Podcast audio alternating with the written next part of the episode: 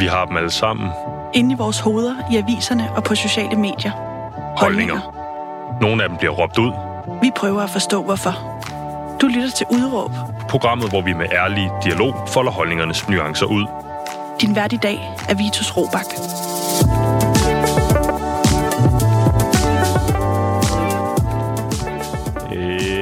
Jamen goddag og velkommen til programmet Udråb her på Loud, som i dag skal handle om kronikere, altså kronisk syge danskere.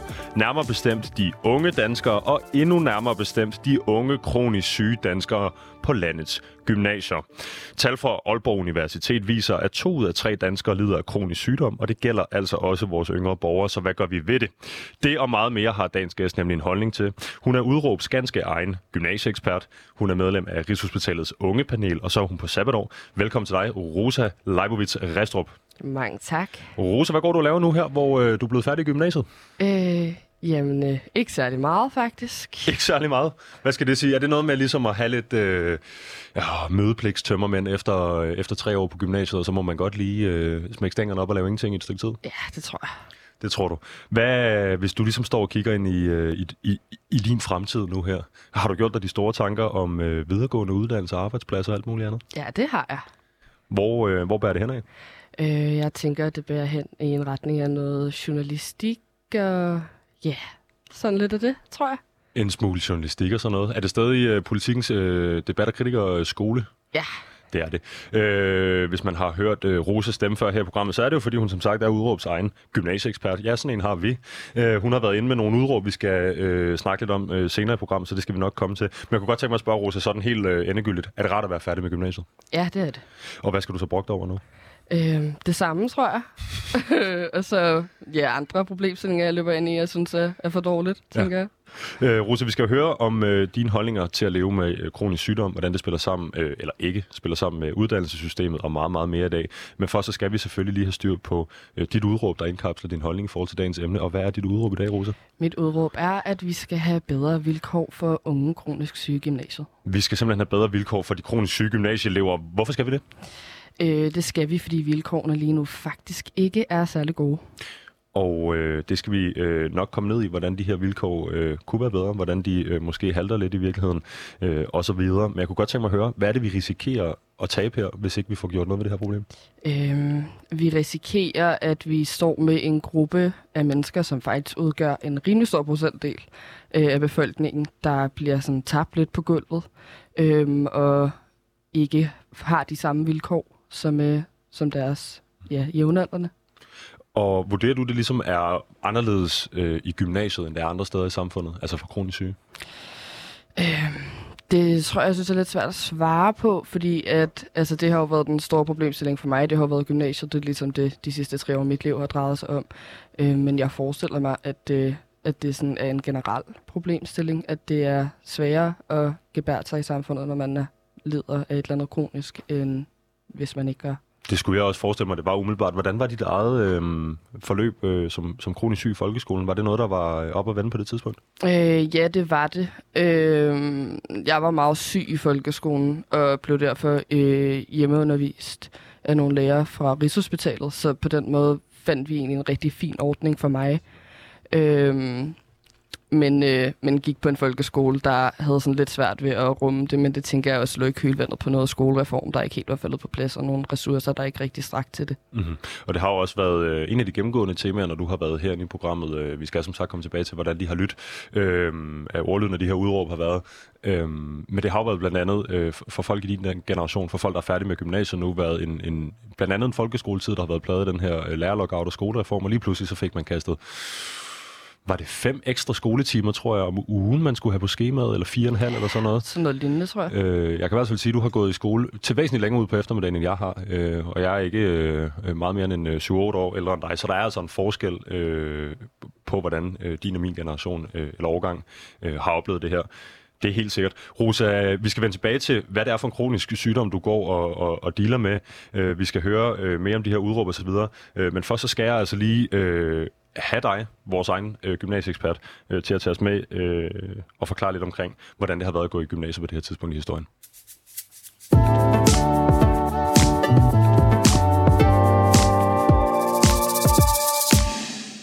For Rosa, du er blevet øh, færdig i gymnasiet, og tillykke med det. Tak. Øh, hvordan gik det med de her øh, afsluttende eksamener? Øh, jamen, det gik rigtig fint. Det gik rigtig fint, siger du, og, øh, og, og smiler over hele femøren. Kan vi, øh, kan vi løfte sløret lidt for jer? Det er ikke, fordi jeg vil have dit snit eller noget, men øh, hvor gik det godt? Øh, jamen, det gik øh, blandt andet godt i min SRP. Mm, hvad skrev du om? Jeg skrev om, at Danmark, om, om Danmark skulle give øh, en undskyldning til de danske vestindiske øer i samfundsfærd historie. Spændende. Hvad fandt du frem til? Øh, jeg fandt frem til, at befolkningens holdning var, at det skulle vi, men at politikernes holdning var, at det skulle vi ikke. Okay, det er simpelthen befolkningsholdning, at vi skulle sige undskyld, fordi... Ja, ja, jeg er med. Hvorfor, øh, hvorfor, altså, hvorfor endte vi med ikke at, øh, at have fået se- sendt sådan en, øh, en undskyldning afsted? Det er simpelthen politisk. Ja. Fordi så kunne man gå i gang med en lang liste af undskyldninger, man skulle sende ud, eller hvordan? Ja, og så kunne man måske også skulle hoste op med nogle penge. Det kunne nemlig sagtens være, kunne jeg forestille mig, Rosa. Øh, forbi SAP'en og, og øh, eksamenerne, der lå den her øh, studentervogns øh, kørsel. Øh, jeg har fulgt dig på Instagram øh, siden øh, første gang, du var i studiet. Øh, det så sgu ret fedt ud. Det var det også. Det var mega sjovt. Det var mega sjovt. Vi øh, har jo snakket om det her øh, i, i nogle af de andre programmer, øh, du har været inde. Øh, på et tidspunkt var det muligt, at du slet ikke skulle have været på den her studenterkørsel, fordi vi vidste jo ikke, hvor længe corona ville trække ud og så videre.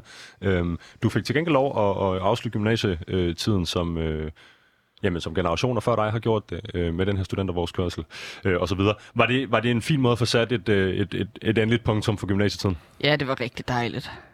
Det var det virkelig. Hvad stod den på? Jamen bare en masse øl og, og sjov og ja, fest. Og øh, mundbind, håndsprit og sådan noget der? Eller øh, fuld øh, Håndsprit, håndsprit? men ikke nogen mundbind. Jeg har set nogle fantastiske billeder af de her, øh, hvad hedder de, studentervogne, øh, hvor der er ligesom, du, der er håndsprit på kanterne, der er håndsprit mm. inde på midten og håndsprit alle mulige andre steder. Det, det vir- virker også lidt sådan, som signalværdien i at sige, her har vi altså styr på, på bakterierne, mere, Ja. mere end jeg tænker, man kan kontrollere dem ombord på sådan en bus, ikke? Jo, præcis. Rosa, hvad hedder det? Vi skal videre i teksten. Jeg kunne godt tænke mig at høre øhm, fra, øh, fra dig af. Øhm, du er færdig nu. Øh, producer Pauline blev færdig en gang øh, i slutningen af nullerne. 11, pis. Øh, jeg blev færdig i 15-16 stykker. Øhm, du er færdig nu her i 21. Hvad, hvad, er det ligesom, hvad kan du sige om at have været øh, gymnasieelev øh, i de forgangne tre år? Øhm, ja, for mig har gymnasiet jo ikke været sådan synderligt succesfuldt. Øh, altså, jeg har jo ikke synes, det har været særlig fedt at gå i gymnasiet. Øh, ja, det ved jeg ikke helt.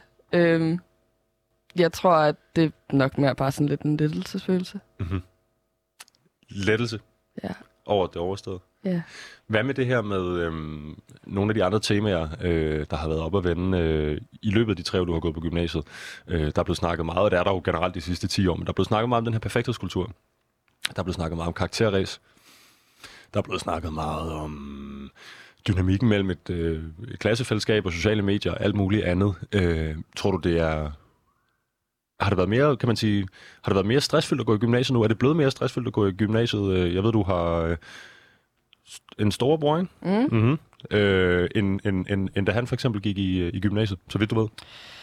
Øh, jeg ved ikke, om, øh, om det har været mere stressfyldt, end, end da han gik. Øh, han er jo cirka samme alder som dig, så igen er det jo ikke altså, 100 års forskel. Øh, nu gik han på sådan en rimelig stræber gymnasie, så jeg forestiller mig, at presset har været rimelig højt. Men det har jo været. Altså, jeg tror, det er rimelig presset. Samtidig med, at du har øh, gået i gymnasiet her i særdeleshed det sidste halvandet års tid, så har vi hørt, øh, altså der er virkelig gået gang i en, øh, der var en Black Lives Matter bevægelse, der var øh, virkelig fik øh, vind i sejlene tilbage sidste forår, igennem sidste år. Der har været øh, de her øh, MeToo-sager og alt muligt andet. Øh, af, af- jeg tænker, mange af de her politiske dagsordner på en eller anden måde også har bevæget sig ind i gymnasiet. Øh, Mm. Det har i hvert fald, øh, vi har haft dig i studiet flere gange, hvor vi har fundet, øh, ligesom, hvordan er den her krænkelseskultur og den her MeToo-dagsorden, hvordan, hvordan har den udspillet sig i gymnasierne osv. Tror du, øh, gymnasierne er blevet mere politiseret? Altså er, er er undervisningslokalet blevet mere øh, fyldt af, af alle mulige ting, der foregår eksternt ude i samfundet? Ja, det tror jeg, men det tror jeg også, fordi eleverne måske ligesom har lidt har fået sådan et wake-up call, eller på en eller anden måde er kommet lidt mere ind i den del af sådan kampen. Mm-hmm. Hvordan har man kunne se det? Mm, jeg tror, folk er blevet, for eksempel i forhold til sådan noget som MeToo og krænkelse, tror jeg, folk er blevet meget mere sådan bevidste om deres grænser. Jeg tror, folk er blevet bedre til at sige fra. Så på den måde, så bliver det ligesom ikke skubbet under gulvtæppet på samme måde, og der kan man måske se det lidt mere. Mm-hmm. Og når de her øh, dagsordner ligesom er landet øh, i, i, i et klasselokale, øh, det kan være, at man snakker om det i samfundsfagsundervisning, eller i fritkvartererne, eller måske endda efter skole, hvordan er det så ligesom... Øh, ja, hvad skal man sige, hvordan er, hvad er gymnasiet for en petriskål for den her slags øh, diskussioner og samtaler? Mm, jeg tror måske, at gymnasierne godt kan være sådan lidt i klemme på en eller anden måde. Øh, fordi at, altså, det er jo skrøbeligt at være ung. Om man er kronisk syg, eller om man ikke er kronisk syg, så er det skrøbeligt at være ung. Det er en, det er en vild tid, og der foregår sindssygt mange ting. Øh, så jeg tror, at når man ligesom bliver sådan, ikke jo, exposed-agtig for alle de her øh, ting og bølger og så videre, så tror jeg da, at man kommer sådan lidt i klemme på en eller anden måde. Det kunne jeg godt forestille mig, hvis du, hvis du kigger tilbage eller reflekterer på, tilbage på din, på, på din egen tid øhm, på gymnasiet, så har du jo ligesom, øh, i hvert fald øh, i kraft af blandt andet nogle debatindlæg og, og, og noget andet skriv, du har skrevet, øh, været her i programmet øh, og fremfører øh, følgende tre udråb. De har lyttet sådan her. Vi vil hellere tabe en generation end aflyse eksamener. Hvad handlede det om? Det handlede om det borgerforslag, øh, nogen øh, fra min klasse og jeg stillede, der ligesom handlede om, at vi ville have aflyst en række eksamener øh, i kølvandet på corona. Og det var politikerne ikke interesseret i. Hvordan endte det med at øh, udspille sig? Jamen, det udspillede sig sådan, at vi fik aflyst en god håndfuld, men vi fik ikke aflyst. Det her er helt det, vi bad om. Okay, så det er ligesom der, det starter, så ja. vidt jeg husker. Øh, du skriver det her øh, borgerforslag, ja, og øh, jeg ved ikke, hvor meget øh, det, det, det sidder i folks øh, øh, erindring efterhånden, fordi nu, nu endte du med at løbe af stablen på en meget fin måde, men det var det her med, øh, hvordan man kunne eksaminere folk oven på det her corona på en måde, hvor det også ville være færre afspejl ja, deres indsats i et klasselokale, på trods af, at de har siddet hjemme foran en skærm. Så kommer du tilbage igen. Kvæl krænkelseskulturen i gymnasiet. Ja. Hvad handlede det om? Det handlede om præcis det. Det handlede om, at vi skulle kvæle krænkelseskulturen i gymnasiet, der faktisk er rimelig sådan vel lever ret godt, den krænkelseskultur. Privatfester, puttefester, introture, er det den slags ting? Ja, og også det, der foregår på gymnasierne. Mm-hmm. Så kommer den her smasker til sidst, Rosa. Det er ord ud af din egen mund. Unge drømmer om at droppe ud af gymnasiet, hed udråbet. Ja. Hvorfor drømmede, øh, eller drømte unge om at, om at droppe ud af gymnasiet? Øhm, det gjorde de, fordi at øh, man fandt frem til, at øh, blandt de 20 procent allermest stressede i befolkningen, der lå gymnasieeleverne.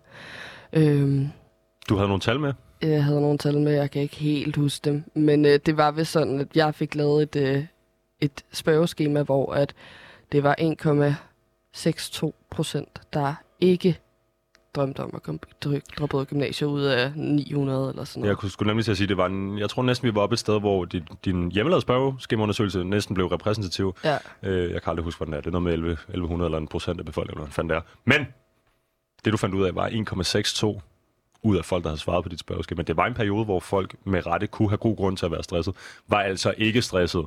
Mm. Vi havde øh, jamen så derfor jo godt og vel omkring øh, 98 procent, der på den ene eller anden måde havde følt øh, stress, depression, angst, ubehag osv. Ja. Det er jo helt vildt. Ja. Altså jeg kan huske, at du kom tilbage til mig med de tal der, vi havde snakket om, at du skulle producere dem til udsendelsen på det tidspunkt. Så ej, det kan næsten ikke passe. Mm. Ej, det kan næsten ikke passe. Jeg har selv øh, to søstre, den ene i 9. klasse på det tidspunkt, den anden i, i, i første G, nu går de i første og anden G henholdsvis.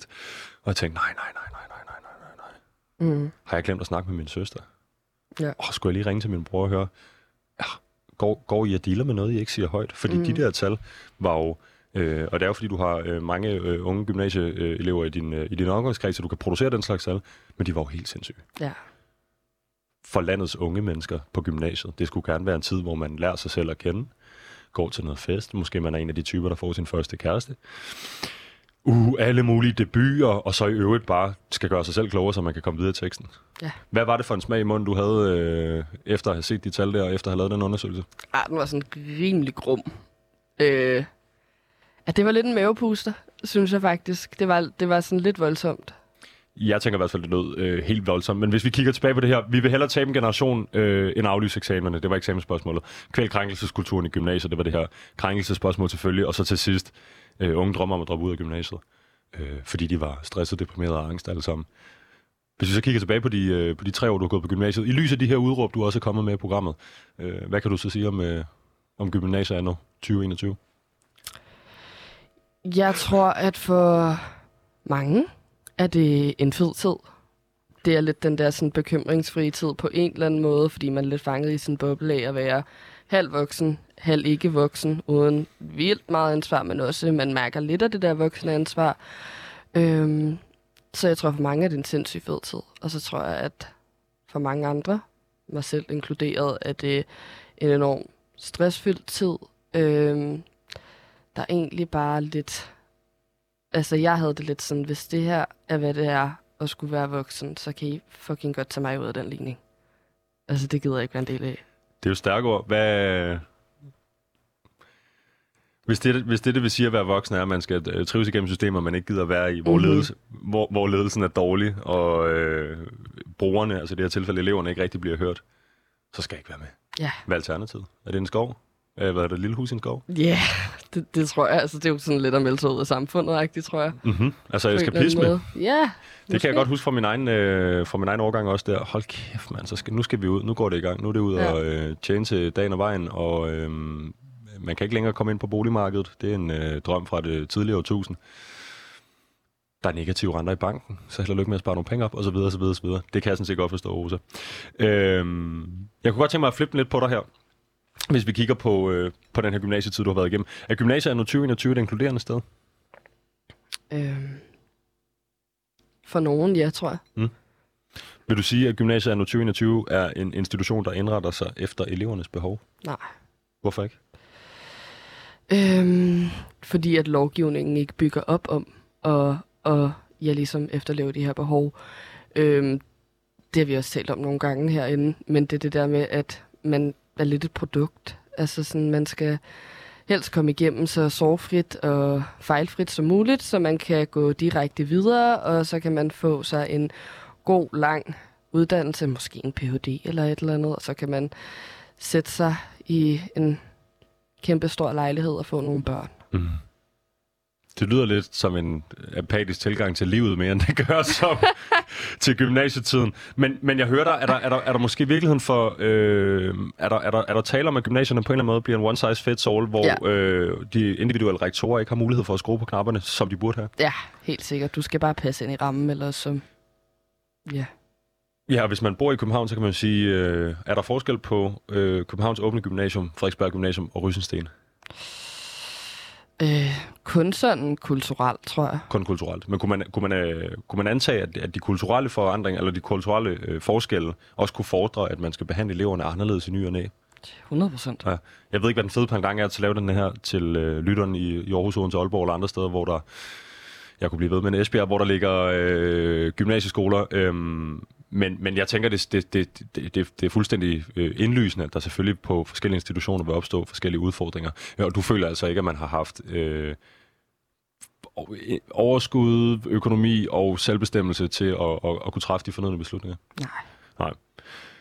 Hvad har været nogle af de her gennemgående tematikker i løbet af din gymnasietid? Altså, vi har snakket om krænkelser, corona, eksamener, øh, her i programmet også. Øh, vi har lige løftet øh, slået lidt for perfekt, øh, hvad hedder det, perfektionskultur og lektiepres mm-hmm. osv.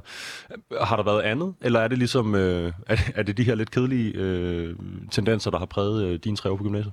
Det tror jeg, at øh, det, det primært har været. Tillykke med det, Rosa. Tak.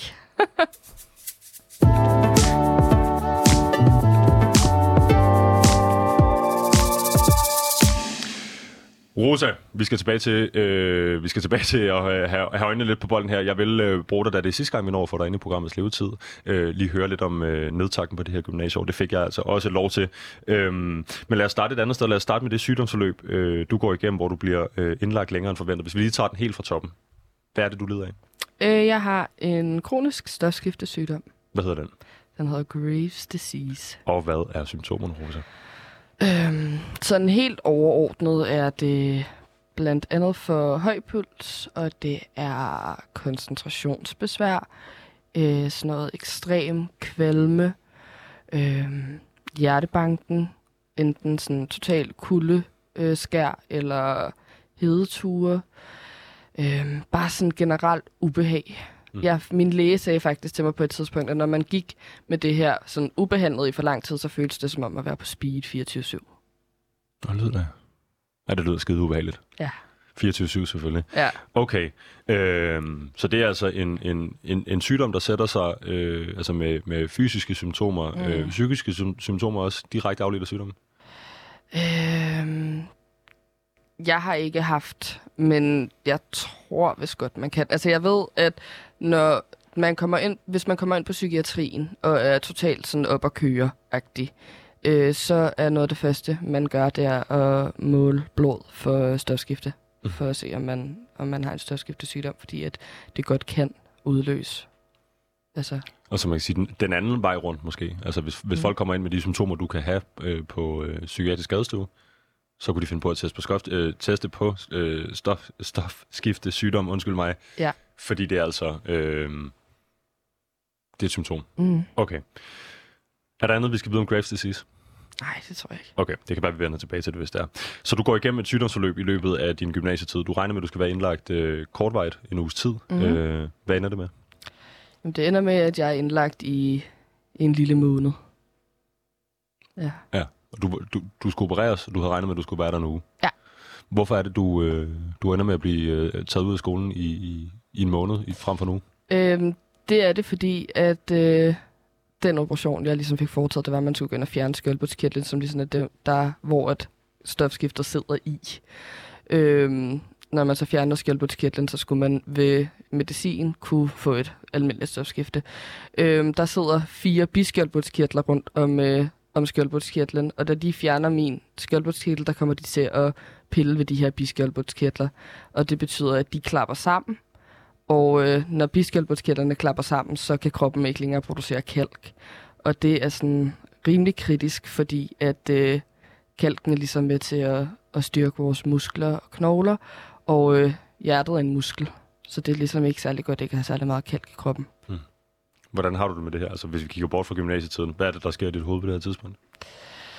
Øhm, det er lidt sjovt, fordi jeg, jeg var egentlig ikke interesseret i at få den her operation. Øh, og det var jeg ikke, fordi at øh, får man fjerner støvlebudskirtlen, så er man afhængig af medicin resten af livet. Og øh, det var, alt.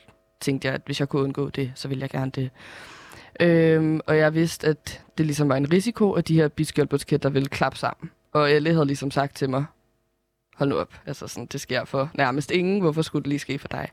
Og jeg kan huske, jeg sagde til mine forældre, sådan, det er fint, men I skal bare lige finde ud af, hvad I så siger til mig, hvis det sker. Og så klapper de jo sammen. Og jeg kan huske, jeg kigger på min mor, og så sagde jeg, nu skal du i gang med den helt store snak, for at veje op på det her. Så jeg tror egentlig, at jeg havde lidt sådan... Jeg kan huske, jeg grinede enormt meget. Jeg tror, jeg var sådan en form for choktilstand, fordi jeg havde det sådan... Jeg havde den bare på fornemmelsen. Altså sådan virkelig. Den sad bare fuldstændig i maven inden operationen, at der, det her, det, det kommer ikke til at gå, som det skal. Og så gik det ikke, som det skulle. Og jeg troede, jeg tror egentlig bare mest, jeg havde lidt sådan en... Hvad sagde jeg? Så sådan lidt sådan afmagt, og jeg var bare pisse sur, faktisk. Det kan jeg da godt forstå, må jeg sige. Du ender med at ligge der en måned. Ja. Det er altså en måned, hvor du ikke er på gymnasiet. Ja. Du havde regnet med at skulle være ude, ude en uge. Mm. For dem, der ikke har gået på gymnasiet, så kan jeg fortælle, at hvis man er ude en uge, så har man skidt på sit fravær resten af året. Ja. Det bliver virkelig svært at hente hjem igen, det der. Mm-hmm. Det er Mhm. når man møder op til alle timerne derfra. En måned, det, er jo, det, er uden, det kan du ikke reparere på Nej. det her, øh, om det er lektier eller hvad man kører med, øh, system. Fordi en, en, en, en, en, en måneds fravær, så skulle man gå i gymnasiet 10 år for at komme under de der 10 procent, der som regel ligger på gymnasierne. Ja. Øhm, du bliver simpelthen taget ud meget længere, end, end, end, end, hvad der var tanken. Er det, er det her første gang, at, at du er ude så længe, at det begynder at være sådan grundlæggende, at det, at det tror din eksistensberettigelse ude på det der gymnasium? Ja, det er det. Ja. Du fortalte mig, da vi snakkede sammen den anden dag, øh, at du havde en fraværsprocent på 20% i første G, Mm. 40% i anden G og 25 i tredje G. Ja. Det afspejler øh, sygdomsforløb eller øvrigt pæk. Ja. Hvad gør det? Er det, det er sygdomsforløb hele, hele muligheden? Ja, det er mest, ikke? Ja, nogle gange kan man jo komme til at sove og så videre. Ja, ja. Nå, hvordan har du det på det her tidspunkt? Du, du er ude af, af systemet i en, i, en, i en måned for at tage dig dit helbred. Det er altså ikke noget, du gør for sjov skyld. Det her det er ikke en uh, bungee jump en uh, class i Australien. Uh, det er for dit uh, helbreds skyld.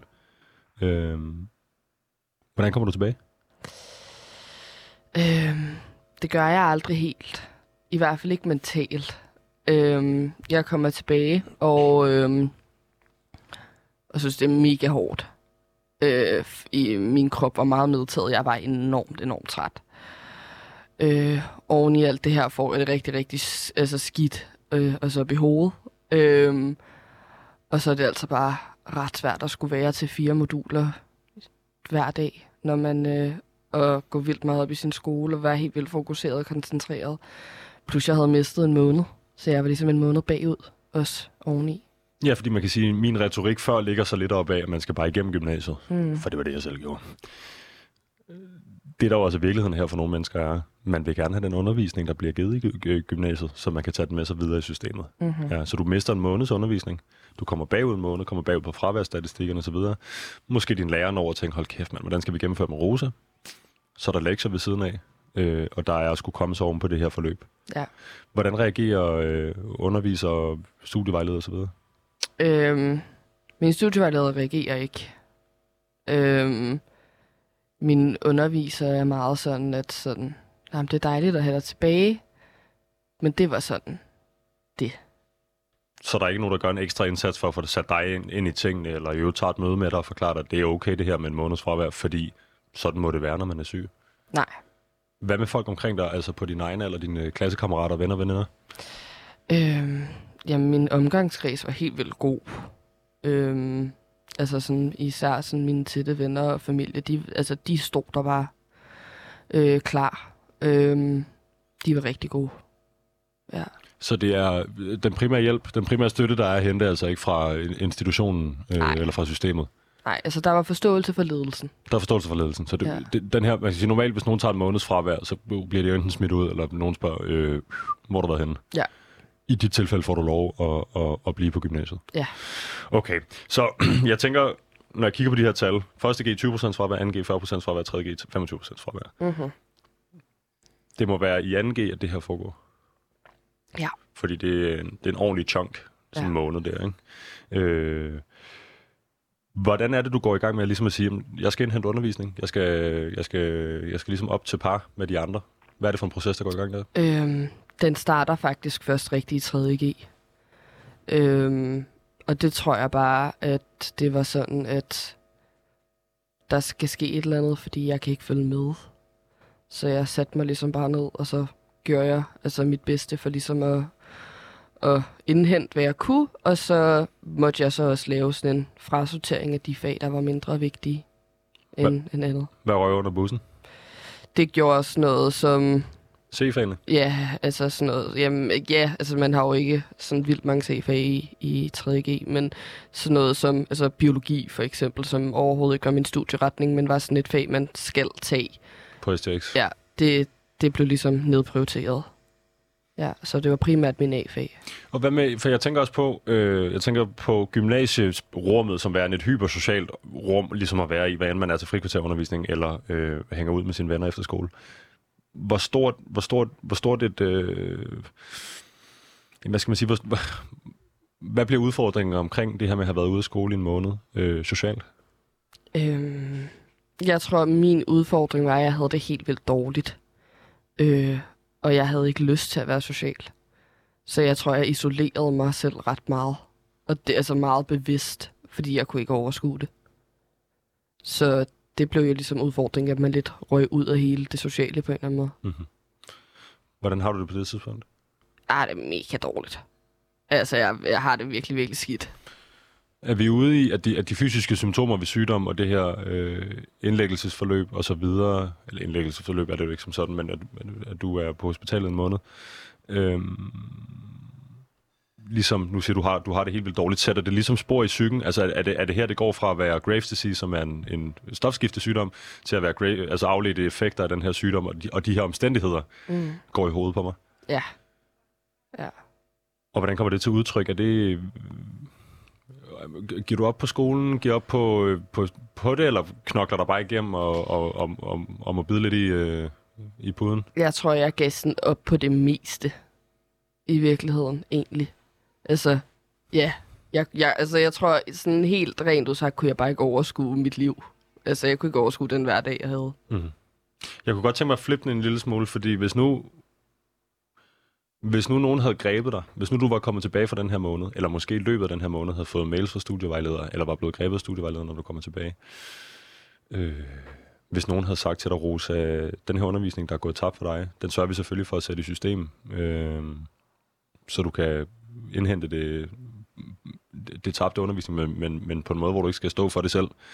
Øh, du er øh, ikke voksen på det her tidspunkt du er gymnasieelev og så videre. Tror du så, det havde været anderledes? Altså hvis du var landet lidt mere landet på en blød pude i, i, i systemet? Ja, det tror jeg helt vildt. Altså jeg, jeg har det lidt sådan, at så længe at rammerne er gode og, og tilpasset en, så er man inkluderet. Men når rammerne er dårlige, så er man ekskluderet. Mm. Og jeg havde bare sådan en grundlæggende følelse af, at hele tiden var ekskluderet i det der. På baggrund af din øh, kroniske sygdom, eller mærke? Ja. ja. Rosa, øh, på et andet tidspunkt øh, i din gymnasietid, der skal I på jeres studietur. I skal til Firenze. Det skal vi. Øhm, den her tur til Firenze blevet planlagt på en måde, hvor der er en masse fysiske aktiviteter. Ja. Øhm, det er ikke, fordi du ikke kan øh, lave fysiske aktiviteter, men det er sådan med øh, øh hvad hedder det, forhøjet blodtryk og andre øh, symptomer ved den her øh, sygdom, du lider af. Øh, du, det er ikke helt oplagt for dig at skulle på sådan en adventure sport ferie med din, med din, med din klasse på den her måde. Nej. Øh, det identificerer du inden, øh, altså du er godt klar over, hvad det er, der er blevet øh, lagt op til på den her studietur, øh, og så går du til ledelsen. Hvad sker der der? Øhm, jamen, for det første har jeg, det er fire måneder efter, at jeg er blevet opereret, vi skal afsted på den her tur. Og måneden inden øh, vi skal afsted på den her tur, der er jeg indlagt igen i en, altså et par dage. Øh, jeg skal ind og have noget drop, øh, noget kalk i drop, fordi at mit kalk er styrtdykket. Øh, så det skulle jeg lige. Øh, så der var i forvejen noget med noget rejseforsikring, om de ligesom overhovedet synes, jeg skulle, altså ville dække, at jeg skulle afsted, fordi at der kunne være mulighed for, at der ville ske noget. Jeg var på nogle tabletter, der var symptombehandling. Altså sådan noget, der skal få det, altså kalken til at stige meget, meget hurtigt øh, og var ligesom og var faktisk afhængig af at tage dem. Så der var sindssygt meget i selve medicin og behandling og sygdom, der ligesom kunne gå galt. Bare sådan helt generelt. Det kunne det, når jeg, hvis jeg havde stået lige her. Mm-hmm. Men så havde jeg været 20 minutter fra, hvor jeg bor, og 20 minutter fra mine forældre. Øh, på det her, eller i den her situation ville jeg have stået i Firenze, rimelig langt væk fra mine forældre, med nogle læger, jeg ikke var særlig, måske ikke var særlig trygge ved, og ja, altså, jeg havde en kæmpe bekymring overhovedet at skulle afsted. Så hvad øh, gør du? Jamen, jeg går ned, og så siger jeg så, jeg beder faktisk om et møde, og siger, at øh, jeg vil gerne bede om noget dispensation for at få lov til ikke at tage med. Mm-hmm. Og det springer så selvfølgelig ud af, at jeg er utryg over alt, at der kan gå galt, men det springer så også ud af, at jeg så også tænker, okay, men hvor meget er det lige at gå glip af? For jeg kan jo ligesom ikke deltage i de her aktiviteter. Okay, så jeg tænker, der sker, som jeg hørte, to ting umiddelbart.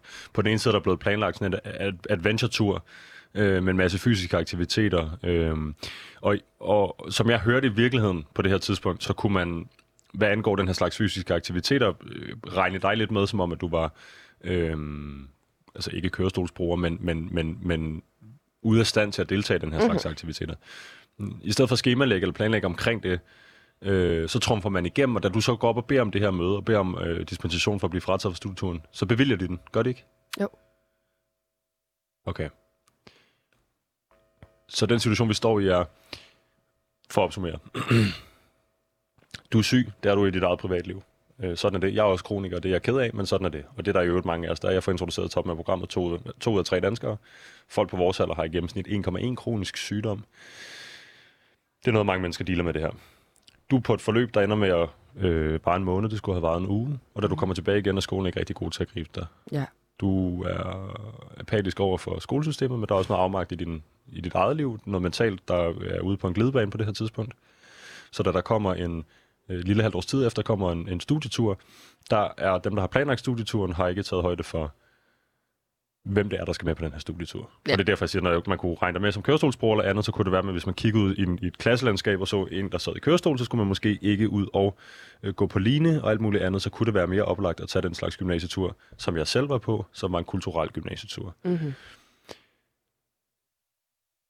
Det, jeg vil frem til, var, det er ikke rigtig din skyld, det her. Det er ikke din skyld, du er kroniker. Det er ikke din skyld, at du kommer tilbage til et gymnasie, der ikke kan finde ud af at håndtere øh, det faktum, at du er kronisk syg og har været ude af skolesystemet, det sætter gang i nogle mentale udfordringer for dig, som ender med at de ligesom nærmest får dig skåret ud af den der gymnasietur. Og, og, og i stedet for, når du tager et møde med dem, i stedet for så at sige, når man prøver Rosa, du skal da selvfølgelig afsted. Vi, kan, vi skal skabe tryghed og alt muligt andet for dig. Øh, og så laver vi noget, noget, noget rejsepensum, som er lidt mere kulturelt anlagt eller noget. Så kører de heller ud og siger, nej, men ved du hvad, det skal være fint nok. Ja. Du, du behøver ikke med. Ja. Hvordan, hvordan opleves det for dig? I situationen var det bare rart, for jeg ville virkelig ikke med på den her tur. Altså, øh, jeg stod et, altså, sådan nærmest livskrise. Altså fuldstændig alt var blevet vendt op og ned. Og ja, jeg kunne hverken finde hovedet eller hele noget. Så for mig var det bare virkelig rart. Men øhm, når jeg kigger på det nu, så tror jeg, at jeg står med muligvis lidt samme sådan følelse, som du står med, og tænker, det er sådan lidt underligt at vælge at håndtere det på den måde. Det må man nok sige, synes jeg. Ja. Jeg kommer selv fra et øh, gymnasieklasse, øh, hvor der var øh, en elev med øh, fysiske udfordringer. Øh, det blev til gode set. Det blev til gode set, når vi skulle på klassetur. Det blev til gode set, når der var øh, de her øh, rejser. Øh, det var som om skolen aktivt gik ind og tænkte, det her, øh, det vil vi, det, nu vil vi gerne vise, det kan vi godt finde ud af. Men der var tale om et fysisk synligt handicap. Mm. Dit handicap er ikke synligt. Jeg kan ikke se på dig, at du er syg, som du står her. Nej. Øh, hvad er det for en rolle, det spiller? Det usynlige, det usynlige, den usynlige sygdom? Mm, jeg tror, at det spiller sådan, at folk måske nogle gange godt kan have sådan mistænking for måske lidt at overdrive, eller ja, sådan fake den lidt. Altså, du har oplevet, at folk kigger på dig med misbeligende øjne omkring, hvor syg du rent faktisk er, fordi du ikke er 100% syg 100% af tiden. Ja. Hvordan føles det? Øhm, det er på en eller anden måde sådan lidt krænkende, synes jeg faktisk. Øhm, altså, jeg bliver meget stødt over det. Altså, fordi at jeg altså, får jeg lidt sådan en... Altså, hvis jeg ikke var syg, hvorfor skulle jeg så sige, at jeg var syg? Det er jo ikke sådan en ting, man ligger og tænker på om natten. Sådan, ej, hvad kunne det bare være fedt, hvis jeg vågnede op og havde det helt vildt dårligt i morgen. Medmindre man er Münchhausen-patient. Øh, ja. Men det er du altså ikke, øh, Rosa. Jeg tænker på det, fordi jeg selv også lider af usynlig kronisk sygdom. Jeg er astmatiker. Øh, din og min fortælling er lidt forskellige, også fordi at jeg ikke har været indlagt med det på samme måde. Jeg brugte min astma til at øh, bibeholde mit høje fravær. Det var noget, mm. jeg skal til lungefunktionstest og sådan noget. Øh, og folk anfægter ikke, at jeg er mindre syg, jeg Folk anfægter, at jeg har mere øh, øh astma og end jeg måske selv kan se. Så det er virkelig den, den, den modsatte. Men ja det her med at være usynligt syg, og være usynligt syg, i, når man er ung, i et gymnasiefællesskab, hvor folk har travlt med alt muligt. Øh, har travlt med at pege fingre hinanden, nogen har også travlt med at løfte hinanden op, nogen har travlt med at lave gruppedannelser og alt muligt andet. Det forestiller mig en rigtig, rigtig svært space at være i. Ja. Turen til Frans bliver aflyst. Det gør den. For der er corona. Ja. Er der en lille S i dig? Er der en lille, ja, yeah, hvor er det fedt? Nej, for jeg skulle ikke med. Så jeg synes egentlig bare, det var synd for dem at de ikke kom afsted. Det er jo egentlig ret stort af dig, tænker jeg lige i det her tilfælde. Men det er selvfølgelig heller ikke dine klassekammerater, der er, det er gået ud over. Rosa, øh, tak fordi du vil dele den historie med os. Det var så lidt. Vi skal videre i teksten.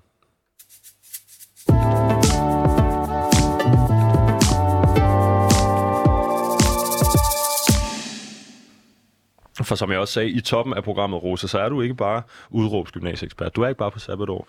Øh, og gik op og lavede en fin SAP om... Øh, Dansk Vestindiske Øer. Og de Dansk Vestindiske Øer, en undskyldning dertil. Du er også medlem af Rigshospitalets unge panel. Ja. Øhm, der sidder du jo i et panel af unge danskere, der rådgiver Rigshospitalet om livet som ung og syg. Mm-hmm. Øhm, kan du forklare øh, mig lytterne måske lidt bedre, end jeg kan? Hvad er Rigshospitalets unge panel for en størrelse?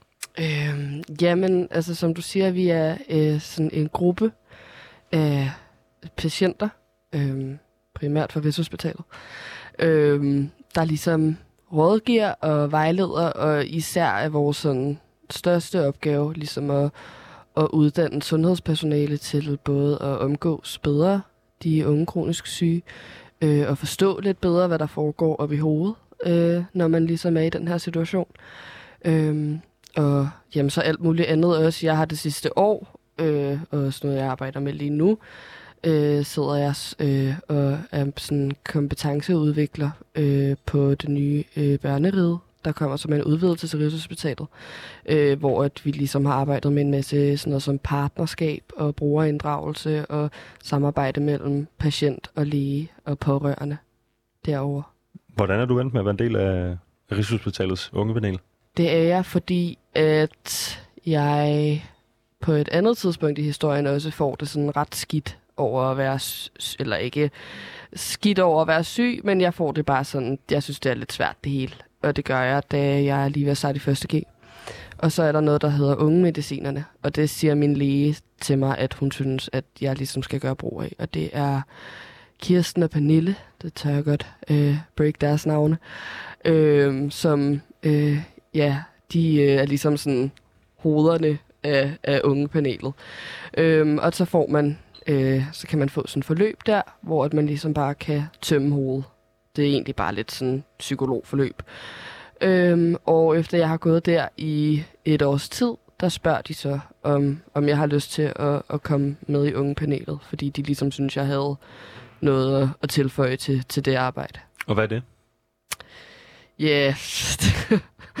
lige specifikt ved jeg det ikke helt, men jeg tror, at jeg øh, har været sådan...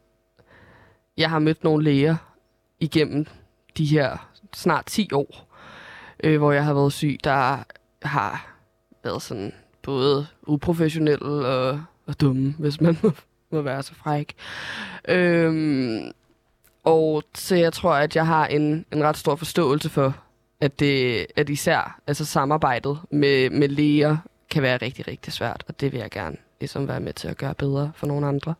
Og hvem er det, øh, når du sidder i det her panel, hvem er dine medpanelister, så at sige? Jamen, det er jo lige sådan noget som mig, der også har en eller anden øh, kronisk sygdom, og er mellem 16 og 24, tror jeg snak. De andre kroniske syge mellem 16 og 24, der er jo så nogle af dem automatisk, der går på gymnasiet. Mm. Kan de genkende de øh, udfordringer, du har haft i din gymnasietid? Ja, jeg snakkede faktisk med, med en af dem i går, øh, hvor vi talte om det, og han sagde, at ledelsen havde en rigtig, rigtig god forståelse for, at han ikke var der. Men på den anden side, så stillede det ham lidt i et dilemma, fordi at de så forventede, at hans faglige niveau var rigtig højt i det skriftlige arbejde, fordi at det ligesom skulle veje op, for at han ikke var der fysisk. Men det er bare sådan lidt svært at have et højt fagligt niveau skriftligt, når man ikke er der fysisk til at modtage undervisningen. Øh ja, det kunne jeg godt forestille mig. Det vil altså sige, for i hans tilfælde er, er institutionen god til at gå ud og anerkende, at han ikke er til stede. Mm. Og det er også okay. Men derfra er der ikke rigtig nogen hjælpende hånd. Nej. Okay. Er der andre? Med panelister? Øhm, jamen, jeg kan huske en historie, øh, en af dem fortalte på et tidspunkt om, at, øhm, at det var sådan, altså at hun ligesom fik at vide, at ja, du har nogle gode sådan skriftlige og karakterer, men, men du får nogle dårlige mundtlige karakterer, fordi at du kan ikke vurderes. Men altså, det er jo der, hvor jeg tænker, at hvis man er, at man måske kunne lave en eller anden lille dispensation, hvor at måske et lille særligt vilkår, som jo i vores situation er den eneste måde, vi får lige vilkår på, Mhm. er ved at sige, okay, hvis du er pisse stærk skriftligt, så er der nok også chance for, at du ikke ligger til et 0-2 i et fag, du får 12 i skriftligt. Og det skal vi vende tilbage til lige netop det her med løsningerne om, øh, om et lille øjeblik. Men jeg kunne godt tænke mig at spørge sådan over en, en bred kamp. Øh, hvor bredt, altså når vi snakker om de her kroniske sygdomme, hvor, hvor, hvor bredt spænder det så ligesom? Altså igen, øh, jeg ligger i den, i den milde del. Mm. Mhm. Jeg skal ikke opereres for min kroniske sygdom. Jeg skal til nogle øh, lungefunktionstests en gang imellem. Nu har jeg ikke været til i 10 år. Øh, jeg skal udskrive noget medicin. Det er sådan der at være kronisk syg for mig. Øv bøv, øh, min forfader røg. Eller hvad fanden der, der ligger til grund for, at vi er astmatikere. Hele min familie er astmatikere nærmest. Dit tilfælde, Mm. det kunne være en operation. Det kunne være en operation med nogle øh, rigtig ærgerlige komplikationer, der kunne gå galt. De gik galt. Øh, hvad er der ellers, der ligger derude i, i, i det her spænd? Hvad er det, hvad er det for nogle øh, sygdomme, folk går og dealer med, og, og hvordan er det ligesom, det udfordrer dem? Nu siger du, i det ene tilfælde, øh, meget fravær, men skolen anerkender ikke, at man så må supplere med noget andet. Øh, I det andet tilfælde, øh, ingen mulighed for at vurdere de mundtlige øh, præstationer, for du er ikke til stede. Øh, Altså, er der, er, er der flere nuancer i det her, eller er det, er det der, den ligger? Altså, øh, at, at man, er, man er ude fra skolen, og derfor kan man ikke vurderes? Øhm, altså, det har i hvert fald været den sådan primære øh, for mig, tror jeg. Den skal de være mindre til. jeg. Altså, det har primært været det, der har været for mig. Hvis vi kigger på, øh, øh, på, på, på dit forløb, nu er det overstået igennem de her tre år. Øhm, Du har øh, nævnt øh, de her to andre øh, fra, øh, fra, fra ungepanelet, der har haft øh, lignende oplevelser. Er det her et stort problem? Ja. Det er et stort problem. Det er det. Jamen, så lad os gå ned og snakke lidt om nogle løsninger.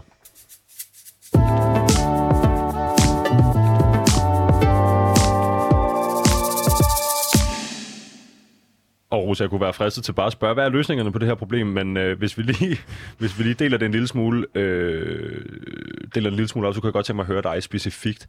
Hvordan kunne dit øh, gymnasie, Frederiksberg Gymnasium, have været bedre til at løse øh, den udfordring, der var øh, Rosa Leibovitz? Øhm, jeg tror, at et af, noget af det, jeg har synes har været sådan allersværest, det var, at det altid har været mig, der skulle være opsøgende. Det har altid været mig, der sagde, hey, kan vi gøre sådan her? Eller vil I lige hjælpe med det her? Er der mulighed for, at vi kan gøre det her?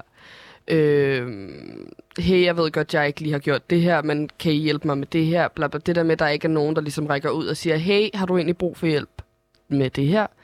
Hvad kan vi gøre? Mm-hmm. er der noget, vi kan gøre, eller skal vi bare lade dig køre? Altså, det der med, at man hele tiden selv skal altså, sørge for det, altså, og har skulle gøre det fra start. Jeg var altså 15, da jeg startede, ikke? Så det har været en af tingene. Ja.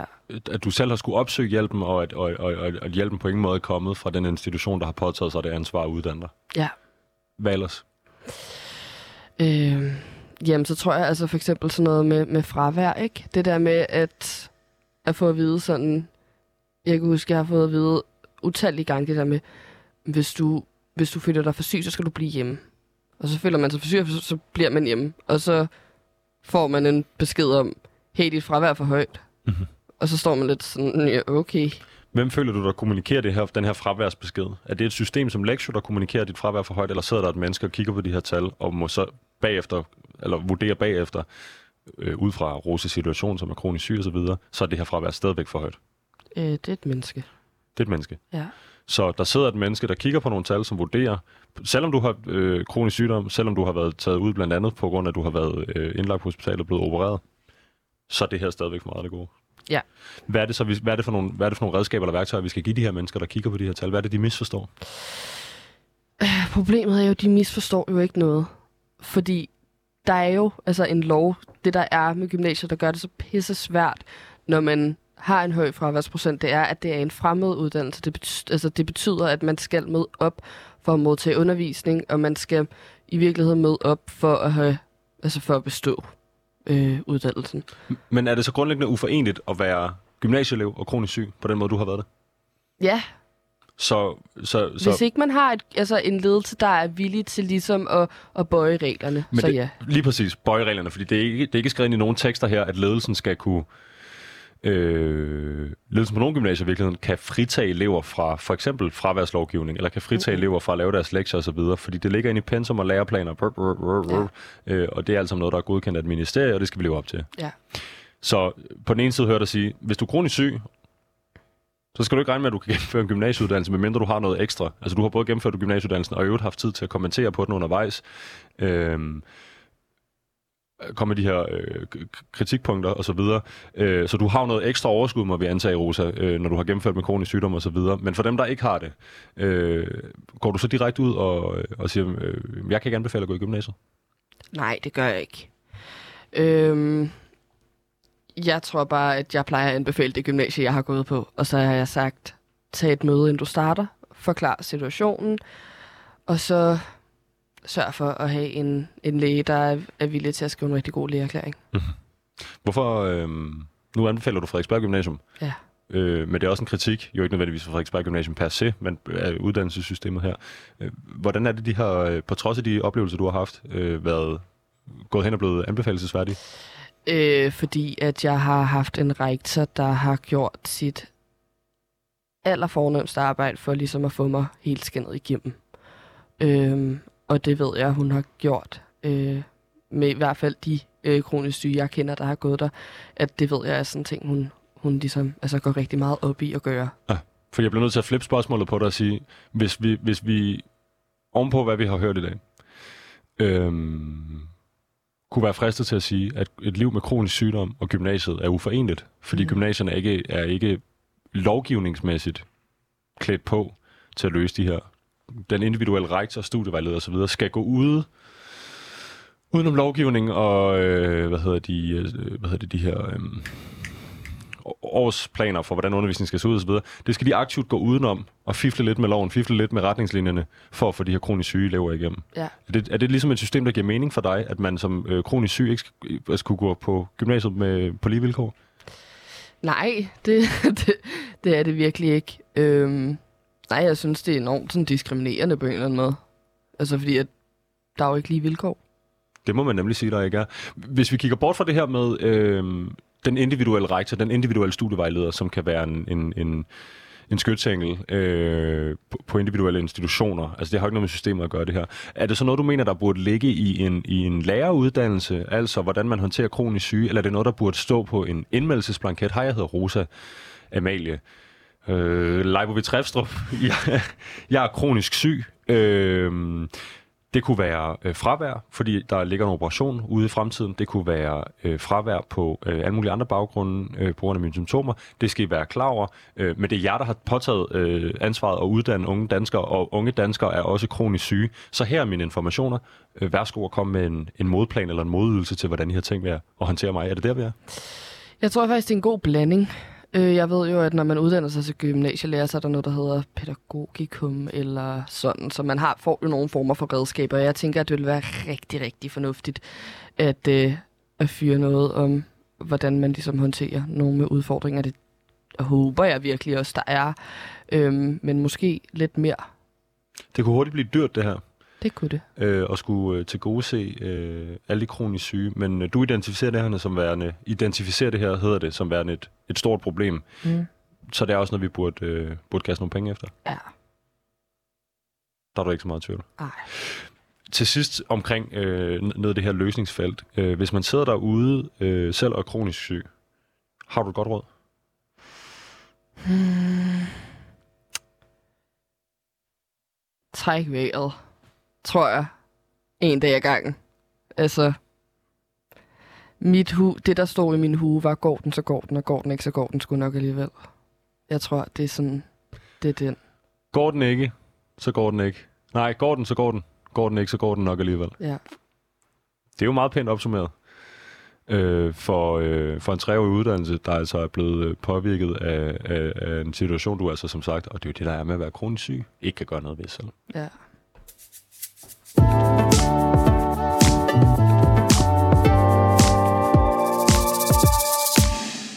Rosa, vi har ikke meget mere end øh, to lidt lange minutter tilbage af programmet. Jeg kunne godt lige tænke mig nu, når vi har dig her. Det er sidste gang, øh, øh, efter alt at dømme i hvert fald. Nu må vi se, hvad du får skrevet og øh, kastet dig ind i. Du er i udråb. Øh, øh, det er sidste gang, jeg får lov at interviewe dig, så jeg kunne godt tænke mig, som sagt, du har været herinde tidligere. Du har været herinde med stærke udråb om, vi vil hellere tabe en generation end aflyse eksamenerne. Vi vil hellere Nej, den hedder kvæl-krænkelseskulturen i gymnasiet. Unge drømmer om at droppe ud af gymnasiet, og så videre, så videre, så videre.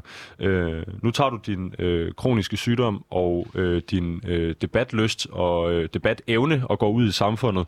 Øh, kommer vi til at se øh, debatindlæg i politikken om øh, at være kroniker på universitetet eller kroniker på sabbatår? Det kunne vi nok godt komme til at se noget af. Ja. Hvad kunne det komme til at handle om? Øhm, jamen, altså, det, det er jo det, der er spændende. Det ved jeg ikke. Altså, øh, det finder jeg jo nok ud af, når jeg starter på uni på et eller andet tidspunkt, om, øh, om der skal oppes noget der, eller om, eller om det måske bare er helt perfekt. Hvis vi kigger på det her øh, universitet, så er det jo modsat fremmødeuddannelsen gymnasiet, så er det jo meget mere selvstudie på universiteterne. Mm. Kan det være, at universiteterne i virkeligheden har skåret en model, der passer ret godt til kronisk syge? Ja, yeah. forhåbentlig. Så hvis man som kronisk syg øh, i de tilfælde har kunne gennemføre øh, gymnasiet, har du så i virkeligheden øh, ret høje forventninger til, øh, hvor nemt øh, det må være at komme igennem universitetet? Mm, Jeg ved ikke, hvor, hvor nemt, men jeg tror, at jeg har det lidt sådan, at hvis jeg har kunne klare det her, så må jeg næsten også kunne klare det andet. Mm-hmm. Rosa, jeg vil sige tusind tak, fordi du kom og var øh, min gæst i dag for øh, fjerde, måske sidste gang på Udråb. Det var så lidt. Øh, altså øh, Rosa øh, Leibovitz Refstrup, vores ganske egen gymnasieekspert her på programmet. Rosa, tak fordi du kom. Det var så lidt. Og til lytteren derude, jeg vil sige, at du har lyttet til Udråb med mig, Vitus Robak, her på Loud. Dagens producer hedder Pauline Kloster. Hun har siddet ude bag tasterne og holdt. Nu er hun flank- flankeret, kan jeg se, af to dudes i, øh, hvad hedder det, balaclava? balaklava, baklava, balaklava, elefanthuer, der står og tror hende. Det er, lidt, det er en ubehagelig situation, der udspiller sig ude på producerstudiet, men Vi skal også øh, haste videre programmet. Øh, producer var som sagt øh, Pauline øh, Kloster, også til rettelægger. Øh, hvis I sidder derude med et udråb, så skriv til os på udråb hvis altså Pauline overlever det her øh, med elefanthuerne ude i producerlokalet. Ellers er der ikke så meget andet at sige, end at vi vender tilbage igen i morgen fra 12.05 til 13. Tusind tak, fordi I lyttede med.